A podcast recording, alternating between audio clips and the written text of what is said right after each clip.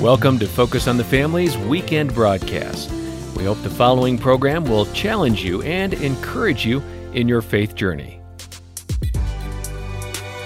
I think a lot of it was really it's just so much of like the media it, it's Oh, just Yeah. affects you because you just see all this stuff on TV and all these commercials of these women looking so perfect and you're mm-hmm. like, "Oh, okay, if I want to be beautiful, I have to look like that." Even though they are photoshopped and, you know, everything, like that's not even real, like that's not even them. That is an example of just one of the many lies that women of all ages believe. And it doesn't start when you're an adult, it begins when you're much younger than that. And we'll be talking about that today on Focus on the Family. Your host is Focus President and author Jim Daly, and our guest is Dannah Gresh. Uh, she'll point out some of those lies and how you can talk them through with your daughter. Thanks for joining us. I'm John Fuller. John, I have all sons, so this is uh, not my experience. I wish I would have had at least one daughter, but it didn't happen. Um, I know you have three daughters. I do. Um, describe that season when they were in their tween years. Was that pretty difficult? And did you and Dena have uh, help in fighting those lies that they might have been believing? Well, we had plenty of help because, of course, I work here at Focus on the Family. So, a treasure trove, as you call it, of resources. But we did have plenty of challenges. The the relationship that they had with their there, I like that. There you go. I think one of the biggest opportunities we had with regard to lies was to help them realize it's not how you look, referring to that clip there. It's not what you do. We love you for who you are, and Hmm. and that's not a lie that is easily countered. The culture seems to just say it's all about who you are, what you do, what you say, how you look. Well, and that well can be so deep that i- parents can't even keep it filled in their daughters' Yeah. hearts. You can do the right thing all day, and it's such a cavernous well Mm-hmm. that they don't feel adequate, they don't feel beautiful, whatever it might be. That um, you need God's help to help them fill that that void. Mm-hmm. Uh, you know that relationship between mothers and their daughters is so so special, and mothers want to get those conversations right so their daughters will open up to them and uh, talk about different things that are going on in their lives.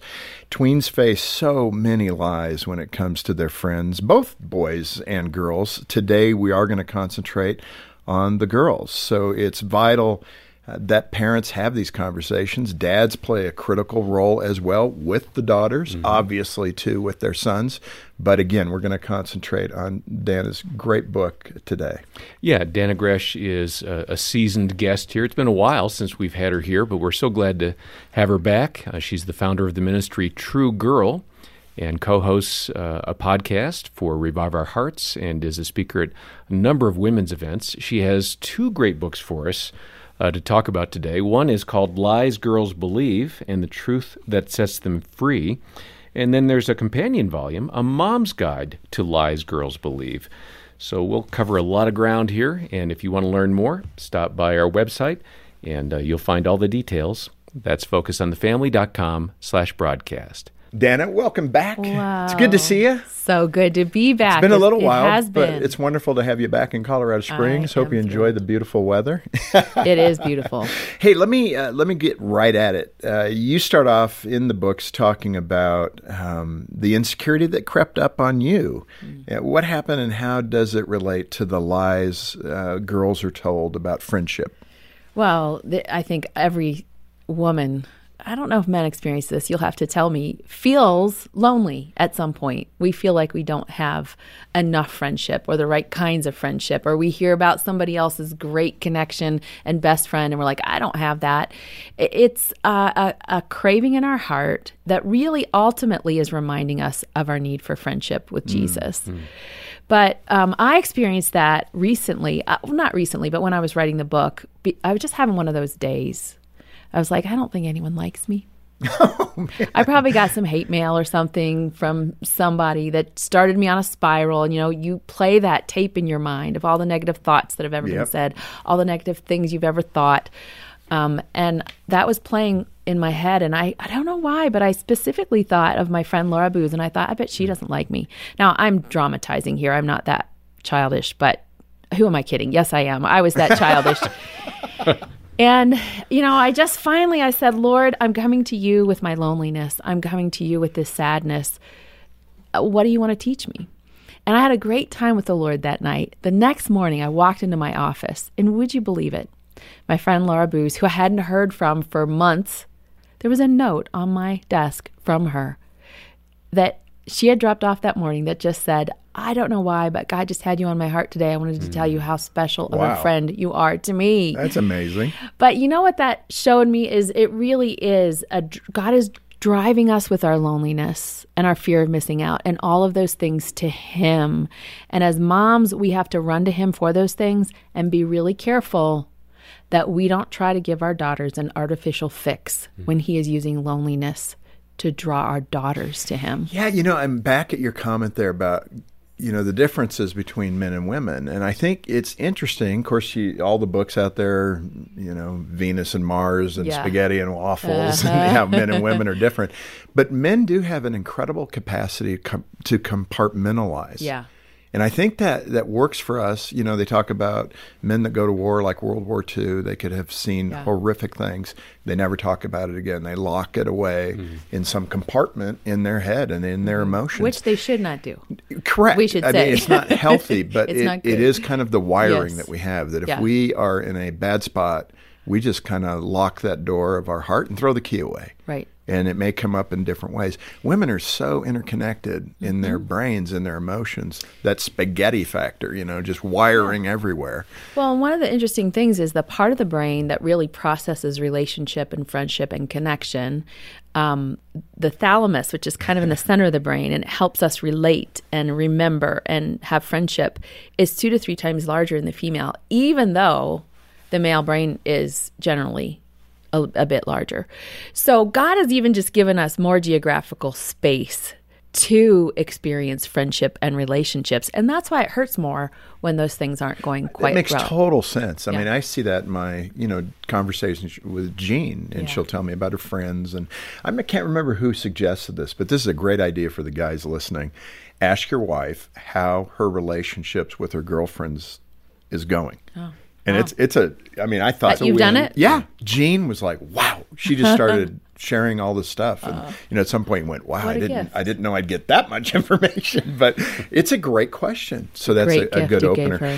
What is the first lie that uh, was told to Eve in the garden? I think we all, if we've read the story, we kind of know it, but um, it played to her emotions. Describe that the way you process Well, it. can you imagine life before lies and deception? It's hard. Yeah, and the beauty of that place they lived in, and they're cocooned in fellowship with God. They walked with God every day. In the cool of the afternoon. in the cool of the afternoon they walked with him what an what a gift that they experienced friendship with their creator and then satan comes disguised as a snake and J- the book of john says that he is a liar and he is the father of all lies every lie you've ever heard originates with one source satan he is the father of them and he comes with that first lie to eve and think about this it's this beautiful garden full of trees, right?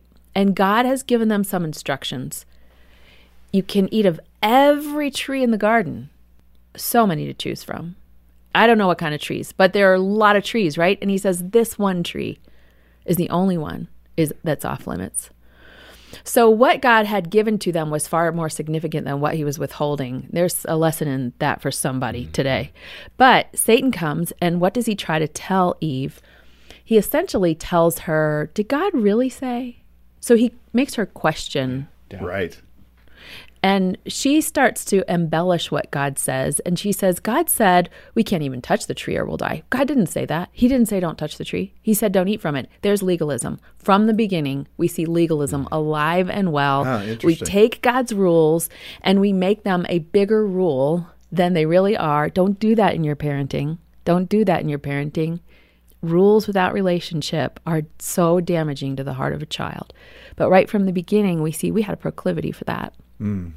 And what Eve ultimately believed, I think, at the base of that tree is the first lie we write about in Lies Girls Believe. I should say Nancy DeMoss Wolgemuth helped me a lot with forming this book. Um, God is not enough. God is not enough. I need that piece of fruit. Because if I have that piece of fruit, I'm going to be like God, right? That was the lie she believed. And that's really the lie that all of us believe when we reach for whatever it is, when we reach for food, when we reach for the remote control, when we reach for our phones to scroll mindlessly through social media, when we reach for pornography, when we reach for um, uh, friendships that aren't healthy for us, we're we're saying God isn't enough.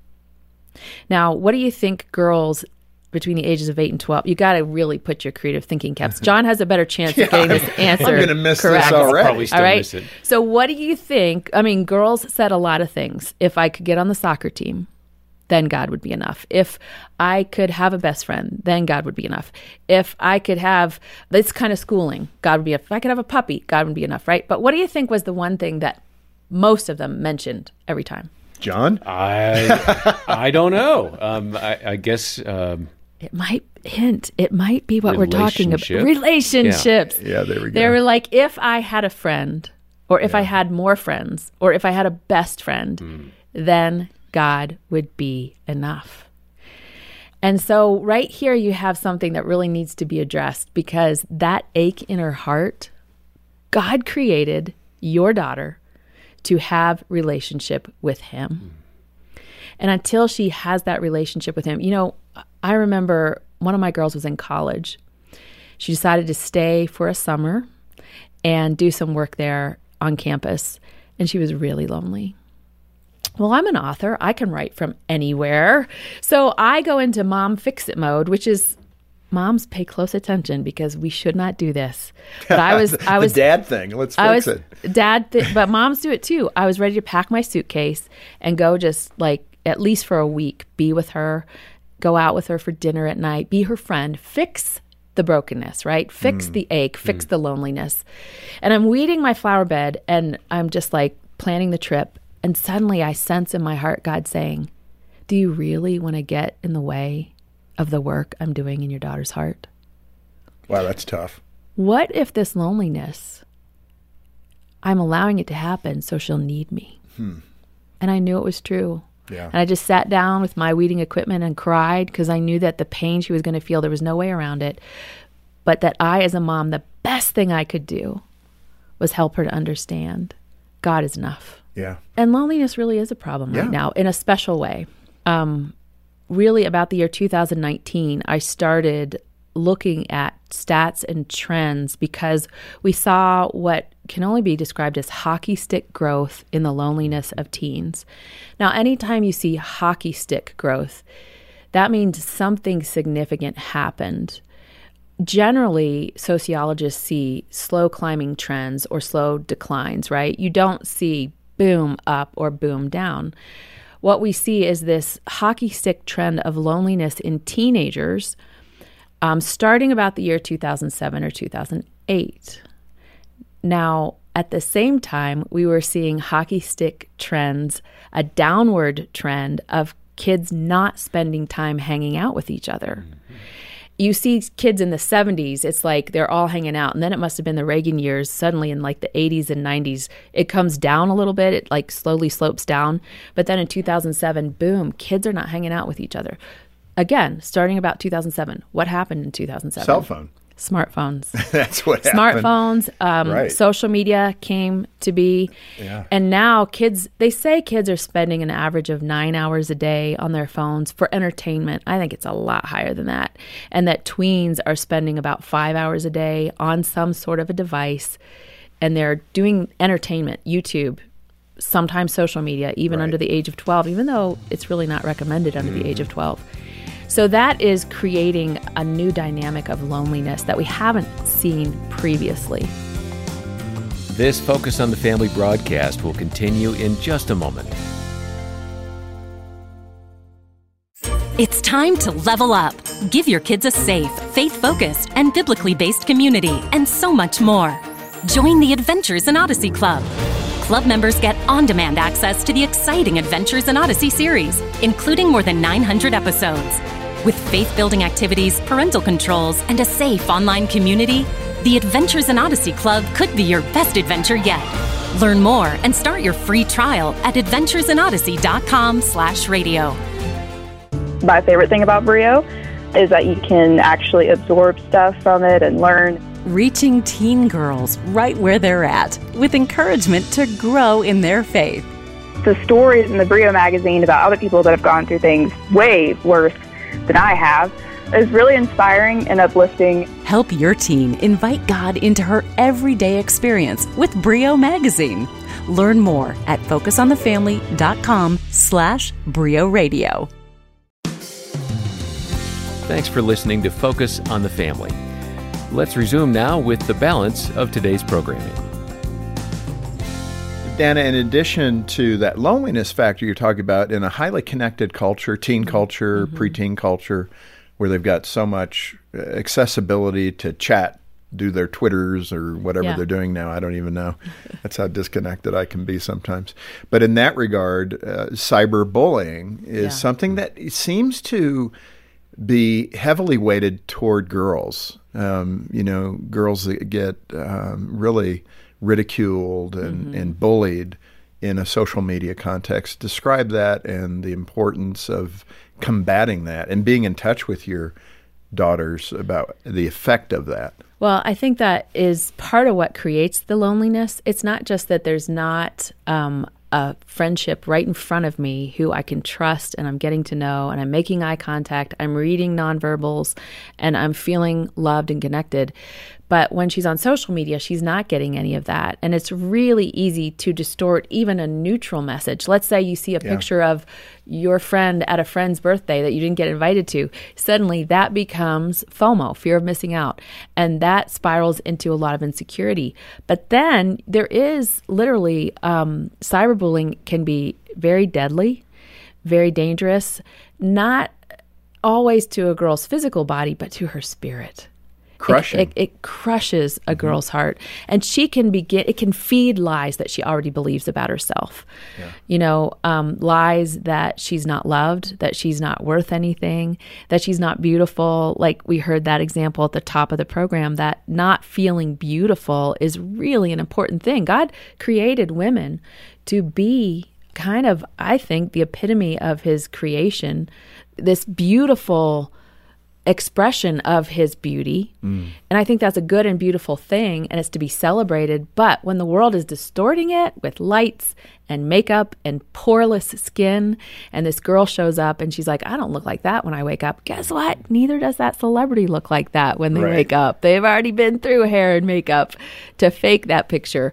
Um, but then you put on top of that the bullying where they're actually told horrible things about themselves. In that friendship and relationship space, you've talked about that. Um, how do we combat that lie of our daughters that I don't have friends? And, you know, in some cases, it may be true that they yes. don't have a close friend and they want that and they seek that. And they're just not getting that response from their well, friendship circles. Two things. One is that loneliness is a real thing. Mm-hmm. Don't pass over it acknowledge it. I'm sad that you feel lonely. Can you tell me about that? Like, I just want to listen. All I want to do is listen. For moms, that's a very painful thing. There were a few things that hurt me more than listening to my daughters talk about when they were bullied or when they felt lonely at, at school. I hated that more than anything. It hurt me so badly. Because you experienced that? No, because I hated that she was experiencing it. Okay. I couldn't stand that my daughter was experiencing that pain. And that's where the temptation for us, I think, as moms, mm. comes in to fix it. I'm going to go fix that. But then the next thing um, that I would really recommend, and it's not the most important thing because I'll get to that in a second, but the next thing I really recommend is so many times when you listen to them, what they're saying is nobody noticed me, nobody affirmed me, nobody invited me to sit with them on the bus today, nobody invited me to their birthday party. And it's really a backwards and unbiblical approach to friendship. And until your daughter starts to do friendship the way God designed her to do friendship, it's not going to work. And what is that? That is, she needs to be a friend. I don't know if this is still true. Uh, shifting a gear here, but um, as I was reading the book and looking at the prep this morning, I was talking to Jean about this, and I said, "Were you ever boy crazy?" you yeah. know, and you know, we're talking about elementary school, junior yeah. high, and she said, "Oh yeah, you know, it was all silly stuff and." Her and her girlfriends would see if some guy would notice her in sixth grade or something mm-hmm. like that. But that idea of the influence of boys in girls' lives at that age and the importance that many girls place on it, kind of the boy crazy craze. Yeah. Describe that and the damage it can do and how to develop that in a healthier way. Well, to write Lies Girls Believe, we surveyed 1,500 tween girls. These were all church going girls. Um, and we did focus groups with dozens of moms. We wanted to make sure that the 20 lies that we addressed in the book were the lies that were, in fact, the most relevant. And one of the really big ones was this area of needing a boyfriend. Here's what made me really sad when we talked to the girls is it wasn't just this cultural trend of I need to have a boyfriend, right? And some something like 32% of girls by their 11th birthday have had a boyfriend. I'm, Really? Like what? yeah. And then- now that's that would be, you know, broad Yeah. secular numbers, but that's the kind of pressure that's out there that a third of the girls who have really not a specific need to be in a relationship with a boy have one, and that puts pressure on all of them to experience talking. Something. They call it talking together today. I don't know if you know that, but they call it they want to talk with someone. That's the beginning of relationship. But the research tells us that when you start with that, when you're in 8 to 12 year old range, when you're 13 plus, being in a dating relationship for six months or longer puts you on a conveyor belt to an early sexual debut. Right. So it that boy craziness really isn't a cute thing. It's not something we should be encouraging and nurturing. And here's here's the long-term problem of it is I need the guy, I need the guy, I need the guy till you're married and you have the guy becomes God fix the guy. Well, and back to your point, relationship is critical. Yeah. especially for that mom and daughter to have those discussions Right. and then those self uh, awareness things become you know they start to happen for her Yeah. okay mom was right you know Yeah. It- that, and that's good let's uh we're right at the end i want to cover at least one more speak to the lie that says that parents just don't get me. Well- i mean is that a teen thing or what? That's boy and girl by Part the of it is true, of course. Part of it is very true. my um, mom she just doesn't get me. Yeah. A lot of times that when we ask the girls, these 1500 girls that like why do you feel like your parents don't get you? Why do you feel like your family is weird? That was one of the lies that we addressed. My family is weird. That one came up a lot. and it was, you know, everything from my family has goats, goats. We have goats, one girl said. Another one's like we're not allowed to eat sugar. All these things, my family doesn't get that I want to eat sugar. My family doesn't get that I don't want goats. My family doesn't get that I don't want to go to church. Like some of them were really serious things. Comes back to wanting to fit in and wanting to be normal. And we have to teach our girls that normal is very overrated and that at the end of the day, they want to be special and they want to stand out. Like there's a craving that they have to be the celebrity, the the, social the influencer on social media, right? Yeah. And at the same time, they're ha- hanging over here on this to this live. I want to be like everyone else. That's double mindedness. That's what the Bible calls it. And so, having really rich biblical conversations with your daughter about the fact of let's talk about what's special about you. God made you so unique. And we might not get everything about you, but tell us what what really excites you that's different and unique about you. Don't tell us you want Instagram or Snapchat because all your friends do because we're not going to do the normal thing. You just need to know that up front. But tell us what where are you unique? We want to foster and encourage that. So your no's need to come with yeses. You know, in that same respect, right at the end here, uh, it's so important that your children feel loved by you. Yes. And so often, back to your original point, that we can get so into the rules and the legalism that we forget the relationship. And let's end with that exclamation point that as we're doing the parenting responsibility, to actually talk with them, sit with them. And I've always envisioned when my boys walked away from one of my conversations Yeah. that they feel loved. Yeah. They know, even if it was, you know, a reprimand or a correction, that they know I love them. Yeah. And if you can go in that way, uh, in this context with your daughters, y- you will get so much farther along in helping them spiritually and emotionally than just going with the rules. Right. Let me tell you something really interesting that we discovered when we surveyed these 1,500 girls is one of the big lies they believe about God. They believed God loved them when we asked them, Does God love you? But when we dug and tried to get qualifiers for if there's any, when they sinned, they believed they were completely unlovable by God and by their parents. Isn't that the We've hmm. all experienced that, right? Sure, that's guilt. But to have 8 to 12 year olds experience it, and God's word tells us that He loved us while we were yet sinners. He hmm. loved us when we were ugly and messy and hard to deal with And still loves us. and still loves us. And I'm still ugly and messy and hard to deal with sometimes, but our kids need to know that we love them when they don't get it right. I agree. And Dannah, this has been so good. You have, I think, spoken to the hearts of many moms who are struggling a bit, not knowing what to do, and dads too, with their daughters to help them to fill that void and make sure that they understand that God is there to fill it first and foremost. And once you have that, as a teen girl, as a teen boy, man, it, it, it sets you up for the right things in life. And uh, this is a great reminder. So thank you. Thanks for being with us My pleasure. and uh, reminding us of these things. And to the listener, we want to get this into your hands. I mean, and we often do this. Uh, you know, if you can make a gift of any amount to help the ministry here, uh, because that's what we turn around and use with the proceeds. We just put it back toward people and helping people in the name of Christ. Send us a gift of any amount. If you can do that monthly, uh, let's do it together. Let's do ministry together. And if you can, we'll send you uh, both of these, I believe, right, John? That's right. We're bundling these together, Jim. We'll bundle them together and we'll send them to you as our way of saying thank you. If you can't do that monthly, a one time gift we'll do the same thing. So be a part of the ministry and get a great resource from Dannah Gresh that will help you in your parenting journey.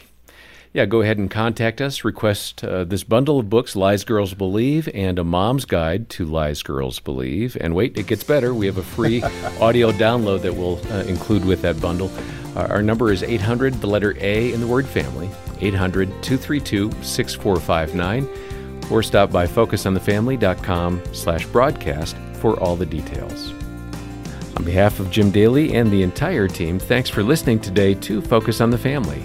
I'm John Fuller, inviting you back as we once more help you and your family thrive in Christ.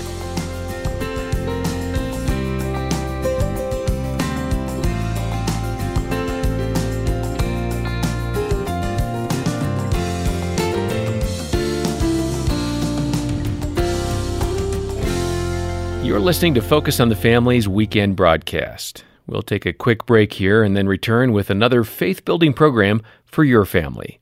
Stay tuned.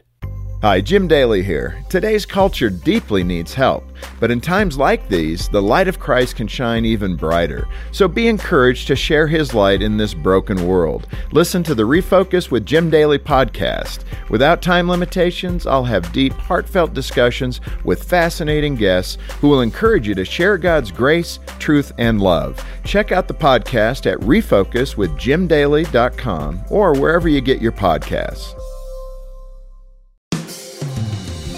God was saying to me, and I didn't know this years later this is not about voice. This is not about concerts. This is this is about me. And we're not going to trust in voice and we're not going to trust in all of these outside things. What we're going to trust in is me. Yeah. That's Christian singer Larnelle Harris describing the amazing ways God has really used his music career, which spans five decades. And uh, we're thrilled to have him here as our guest on Focus on the Family. Your host is Focus President and author Jim Daly, and I'm John Fuller. Hey, John, many of our seasoned listeners will remember Larnelle over many of those five decades, actually. Um, Larnelle's amazing singing voice has been on display, uh, those gifts that the Lord has given him in such uh, incredible ways. Uh, he was with the Gaither Vocal Band in the late 80s, and he's probably most famous for the duets he sang with Sandi Patty.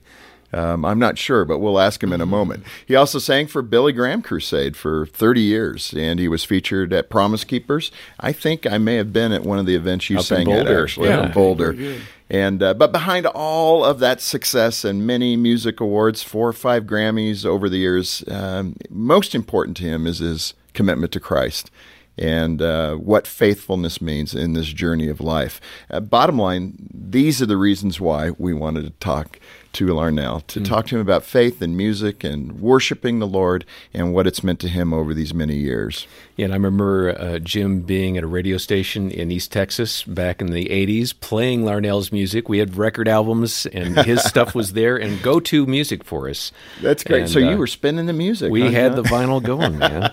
Well, thank you for that. And I got to tell you, I have come all the way from Kentucky, and it's the first time that I didn't come. I'm not singing anything. No, not yet. At least. Not yet. There you go. Yeah. Well, no, we love it, and we appreciate the journey all the way from Kentucky to Colorado. Well, it's so- good to be with you. It's been many years since I've been here. I was here for one of the uh, chapel services. It's been years. Oh, yeah. and- it's been years and years and years ago. This campus, though. Huh? yeah. Yeah. Well, I, I'm going to assume. Yeah, But, yeah, we've uh, been here since '94. So in- Really in this enjoyed it. location, what a wonderful thing! I want to start with your family of origin because I think it's really a great story, a victory story, as you called Yeah. it. Uh, And I understand your parents had rough backgrounds, like so many of us. You know, I don't know what it was about that era. You know, the parents of us now that are in our 50s and 60s, but they, you know, it was just kind of the 20s and the 30s and. There was some just funny stuff going on with know, there was. bootlegging and other stuff. But Yeah, what, what know, was going on in your family? Well, my mom was a, a lady staunched in her faith. I mean, she loved the Lord. She was a Pentecostal holiness woman. She and she was a prayer warrior. So she was serious. Oh, she dead serious. she wore that white dress with them big buttons run down the front. Right. And boy, she'd flat run over you in the service because she, you know, she was not sophisticated. She would shout. In fact, that whole church uh, back there in Danville, Kentucky, uh, people would come from all over the state to uh, witness what they called a watch care service. That was the service from uh, bringing in the new year and uh, uh, the drums would be going, the cymbals, somebody would have a tambourine, uh, pastor would get up and speak, and the place would just erupt. That's what I grew up with. It was a fervent, it was a fervent worship. So it was no surprise to me that my mom prayed my dad into the kingdom. Yeah. So tenacity, perseverance, all of that was part of her character. It was sure. indeed. And so she was not going to sit still and have her husband uh, not be a part of the kingdom. So she prayed him in. She prayed him in. I can remember um, uh, sitting at her knee as a little boy. I mean, four or five years old, and she'd be praying for dad. He'd be knocking on the door, and uh, it, it, the circumstances was as such that she couldn't let him in. Now, I'm a very young kid. I don't know all the dynamics of of grown up relationships, but there was a lot going on. Sure. Um, her prayers, uh, remember in scripture where uh, it wasn't the faith of the paralytic, it was the faith of the friends and those who loved him. And they took him up on the roof.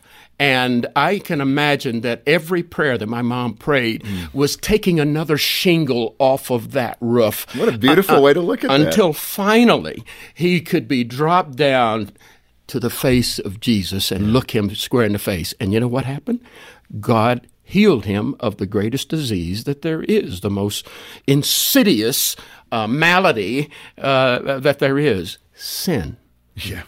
What was he Because he- coming out of? If, just for the listener to be able to paint that picture. So, the environment that he came out of, why your mom was praying so much for him. Yeah, well, what was came happening? Well, his dad went to prison. Yeah. And uh, there are things that I have a 90 year old aunt in Danville, and there are still things that she will not tell me, you know, about those. She's been sworn uh, to secrecy. sworn to secrecy. My family has that same thing. That's Yeah. what I'm talking about. Yeah. It's like, what did you do? And they Yeah. won't tell you. Yeah, you know what? And some of it might be beneficial. I mean, Yeah. you know, over the years, But you- some of it's benign. Yeah, and you're going, it- oh, that's it? Yeah, I mean, exactly. wow, okay. Exactly. It was life. It In your life. case, the family, the adults around you were bootlegging. I mean, that Yeah. was kind of the thing. Hey, not Selling only them. beer listen, and yeah, you know, I could sell you a pint. This is a dry. And you became a salesman Oh, yeah, as I a could little- sell, as a uh, young What do you want? I can sell you a pint as well as anybody else. I was, uh, uh, and this is a dry county. This, I Right. mean, yeah, this is a dry place. So, but I also remember, and I don't want to tell too much because you got to read the book. But there are. St- Oh, it's good. It's good read. I remember uh, when Sammy Dexter came, who was the detective in town, and came to our home. you remember his name. I oh yeah, Sammy was a good guy, and and you're like nine, ten years old? uh, at that time, yeah, Yeah. yeah, and he came and and took my dad off, Right. and it was a traumatic thing for mom and me.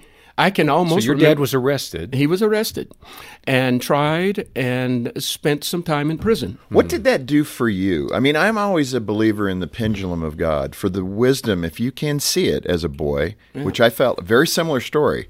Uh, my dad wasn't bootlegging, but he was on the other end. He was on the receiving end of it. And in some ways, as a child, being 9, 10, 11 years old, he died when I was 12. There are some positives that can come out of that where you're observing this as a boy and going, okay, I don't want to do that. I don't want to be like that. I don't want to suffer the consequences. Exactly. Did you have some of that process? I did, and I got it from him. Uh, Oh, interesting. when he's now that he's he is at this time uh, pretty tied into the church. He is uh, the pastor is uh, seemingly can't go to pray for someone in the hospital unless he takes my dad. Yeah. and now his his occupation.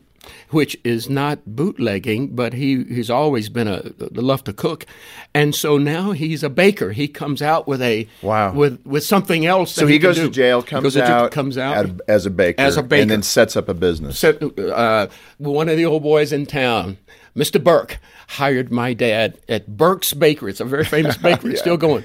And now I go into the shop and see my dad making donuts and pies and cakes and.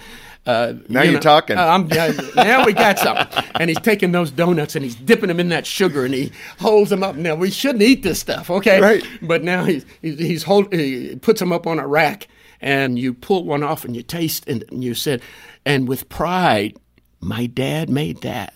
That's amazing. This is my dad's new life. And now, again, we talk about the training up a child. Yes. Who needed to see that? I really believe that most of what has happened in my life over the years has been due to that episode, those days watching my mom and dad take a situation and turn it around through prayer. right. Um, How my old dad- were you when you came to Christ? I joined church when I was 12. Okay. Okay.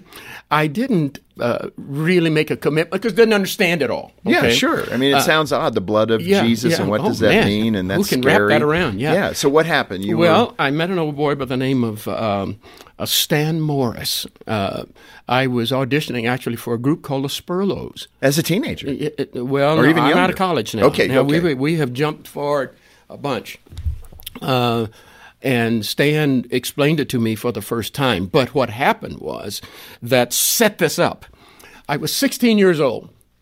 And my dad, through the years, they always had fast cars. He and his uncle. And all Well, they were They had to have them, you know, running through those hills. Okay. So there was a new highway, uh, US 127, between Danville and Stanford, Kentucky, about 10 miles. And they just put in this new highway. It was flat. And I'm saying, today, today I'm going to find out how fast this thing will go. so I get this thing out on I, at the beginning of that highway. I lose my nerve. I mean, this we're I'm moving, okay, and I lose my nerve, and I pull over to the side of the road. I'm almost in Stanford to ten miles. that 10 miles yeah, went fast. My, my knuckles are hurting because I've been holding onto this wheel, and now I didn't notice that that the state police had pulled up behind me, and so I'm sitting there. Uh, cop gets out of the car. And he walks up to the driver's side of the window. He said, "Kid, you could have killed yourself." Said, "Listen, I'm going to put you down for 70 plus, 70 miles an hour plus. I don't know how fast you were going, and I wasn't going to kill myself to save you." When I met Stan, he introduced me to the one who did just that, hmm. who allowed himself to go to the cross for me. wow. And that news broke my heart. You caught it. I caught it. I caught it. I had my degree in hand. I was going out. I was going to be uh, teaching school. I had met my wife. But that news broke my heart. And when Stan explained it, I went back to that event and said, My Lord, thank you so much for what you've done. And then I was in a position where I could begin to grow Yeah. and grow in the Lord. This Focus on the Family broadcast will continue in just a moment. Your marriage can be redeemed, even if the fights seem constant, even if there's been an affair, even if you haven't felt close in years. No matter how deep the wounds are, you can take a step toward healing them with a Hope Restored Marriage Intensive. Our biblically based counseling will help you find the root of your problems and face challenges together. We'll talk with you, pray with you, and help you find out which program will work best. Call us at 1 866 875 2915. Thanks for listening to Focus on the Family. Let's resume now with the balance of today's programming. Uh, Larnelle, let me go back, and it's wonderful. I, think in very similar ways we tracked. I mean, I was. Hmm.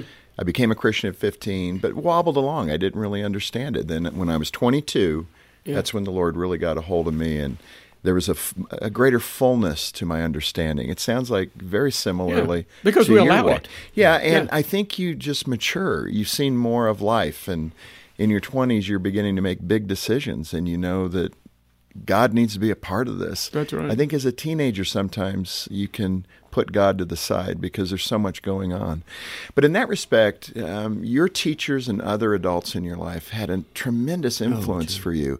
Same again for me. And I want you to speak to your experience with those teachers who, as you described in your book, were kind of like lookouts Yeah. for those kids that had potential. How did that work for you in your music career? Well, they were saying, those old teachers, it's out there.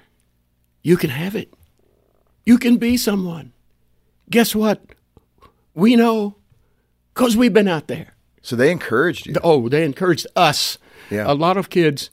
Um, and I don't think that this has anything to do with economics or or uh, living one side of the track or another. I think that many of us uh, have people in our lives who have, in one sense, given us a dream, helped us find a dream, Yeah, identify it. identify, and sometimes just scoop the top of it so that you look out and you can go as far as you are willing to work to go.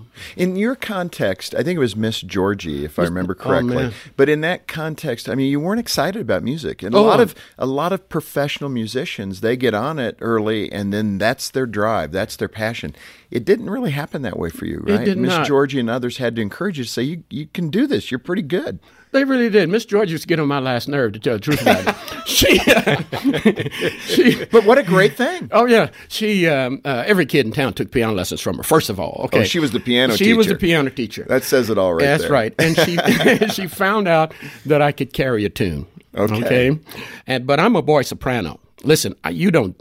You, you haven't lived till you've lived the life of a boy soprano. You get teased. I mean, it's a tough life. Okay. But she would take me around to various teas and in, uh, things. and Women's little- meetings. uh, around uh, Danville, uh, Kentucky. Yeah. All six and a half acres of it. You know Yeah. what I mean? And she, uh, but she went to my mother one time and said, Ida Mae, you should not let Larnelle play any sports in the dust because the, oh, Yeah, I'm- listen, Every sport's in the every dust. sport's in the dust. because the dust will hurt his voice. So I got to tell you, she really did get on my last nerve. But she, as I got older, and in fact, I did my first concert at the First Baptist Church, Danville, Kentucky. Miss Georgie Dunahigh playing the piano. I'm nine years old. I'm in a, my little gray suit. There's a picture. Listen, the book is is worth the picture. Just get oh, the book, see the picture. And and the great thing about it is she didn't want anything. She didn't want anything. She was just a lady that God had put into my life for a time. Mm. And as I got older, you know what I hope? I hope that every town has one. Yeah. A Miss Georgia who will not give up, who will worry you to death, who, in her own little way, continues to needle because she is again saying, It's out there. Yeah. It's out there. And you can get it. And Miss Georgie and Miss Stevens and Mr. Summers and all of those teachers in an all black high school, uh, in, uh, not high school, really grades 1 through 12, consolidated when I was a senior uh, and went to a Dan, what was known as Danville High School. But those grandmas and grandpas and teachers, um, administrators, spoke life So people ask me why what why did you write the book? Because of them. But um, you did have some difficulty in your career too. I, I was particularly drawn to some of the early gigs, if I can use the lingo, sure.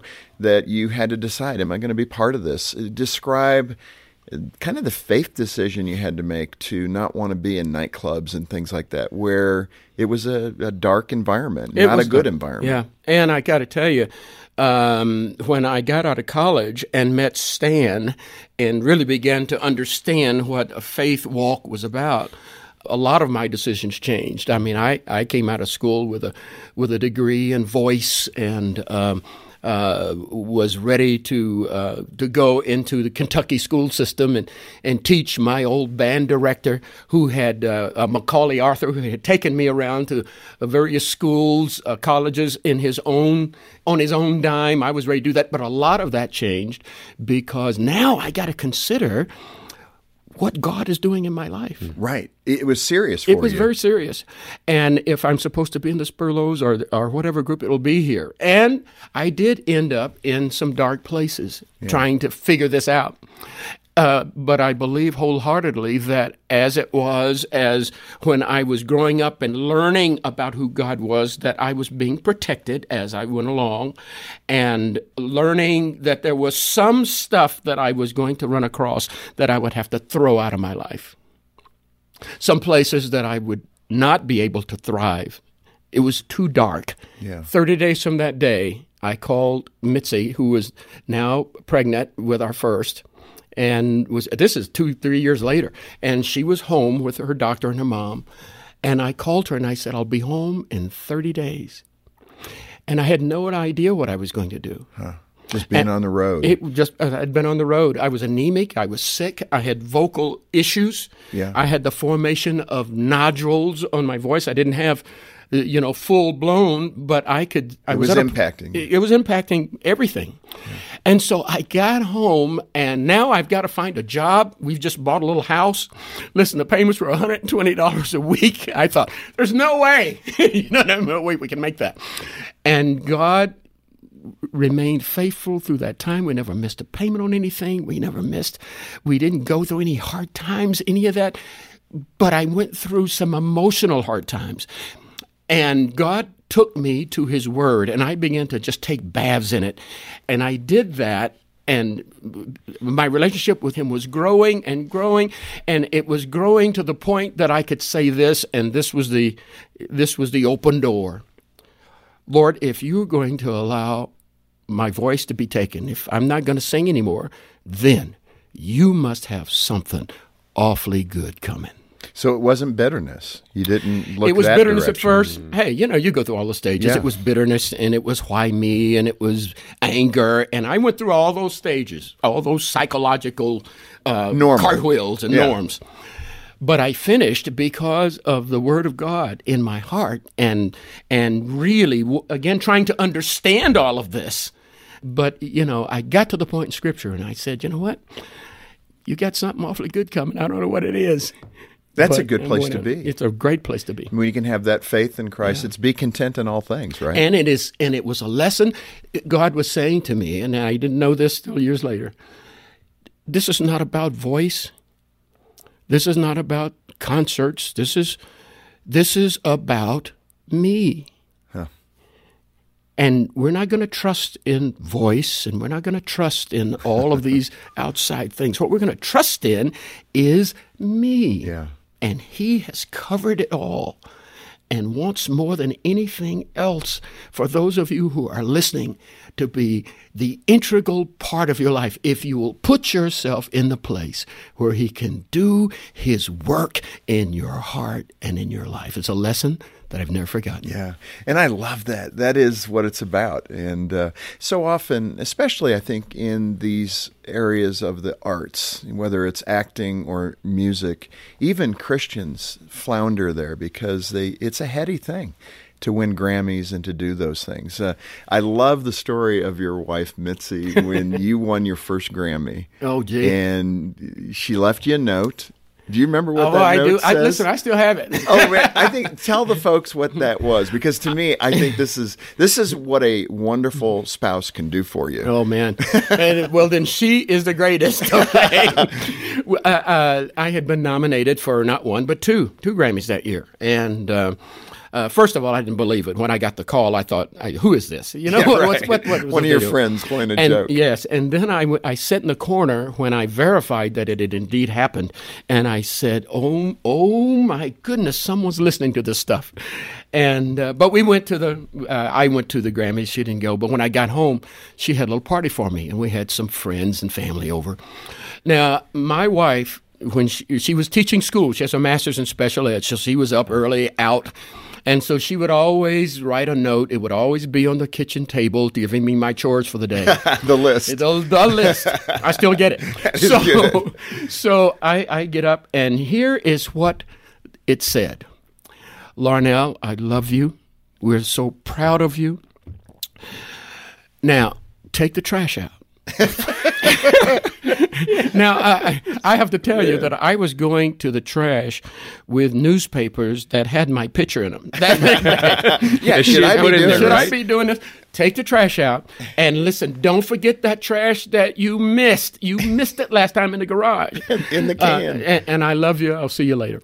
I love it. And you know what? She's just no country girl who uh, doesn't uh, not, She's not, not much impressed. excites. You're not impressed.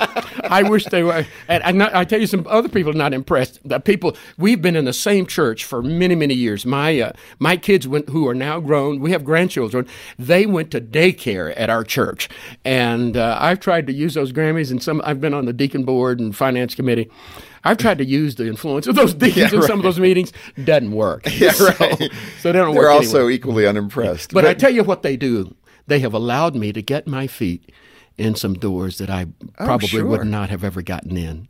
Um, you know, here Focus on the Family, Larnelle, we're about the family. And what I love about your career, and one of the reasons I was really fascinated to have you on the program, was how you managed that with the kids and everything else. You gave a great story there about Mitzi, but you seem to always be able to put your family first. There's lots of business people that listen.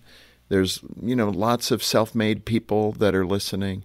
Yeah, they've poured a lot into their career, their vocation. They're proud of it, and they should be. But at the same time, some people will look back and say, it cost me too much. It Yeah. cost me my marriage. It cost me my family. So, if you are a writer of the Proverbs, what would you say to those in keeping all of this balanced? You know, um, and she's smart enough to do it, but I'm not. But the Lord uh, put this on our hearts. In order to have some quality time, you have to have some quantity. Over the years, wanted each other to know, uh, to be aware, and wanted our kids to know that at any given moment, regardless of what was going on, because sometimes I did have to travel, sometimes she was out, that at any given moment, I'd rather be with you than anybody else in the world. Isn't that a great Yeah, feeling? it's a wonderful I can relate to that. I love Mm. that. Um, this has been powerful. I hope people uh, will write to us here or call us, uh, go online, get a copy of Larnelle's book, Shaped Notes. And uh, it's a great testimony to God's work in your life. And it's an encouragement to all of us who can see similar milestones in our own lives. right. Yeah, sure. And to remember to praise Him for it and to give Him credit for those many good things and even the tough things because we learn through that. And uh, you've done it well, putting it all together in shape notes. Thank you for being Well, with us. What a joy. Thank you for having me. Well, it really was a thrill having you here, and I'm certain our listeners enjoyed hearing about your journey of faith. And in fact, as a listener, if you want the full story, contact us about getting a copy of Larnelle's book and an audio download of the entire conversation with him. There's a lot of additional content. Uh, our website is focusonthefamily.com slash broadcast. And John, uh, we should make shape notes available to anyone who uh, wants a copy. Send us a, a financial gift of any amount today, and we'll send that book right out to you as our way of saying thank you. If you can't afford it, let us know. I'm sure friends who support the ministry will be happy uh, to help us get a copy into your hands. And if we haven't heard from you in a while, or if you've never supported Focus on the Family, would you please consider doing so today? Uh, we depend upon the generosity of friends like you to help us produce programs like this one and provide resources like our websites and counseling and Larnelle's book. And again, our website is focusonthefamily.com slash broadcast or call 800, the letter A in the word family, to make your donation. On behalf of Jim Daly and the entire team, thanks for listening to Focus on the Family. I'm John Fuller, inviting you back as we once again help you and your family thrive in Christ.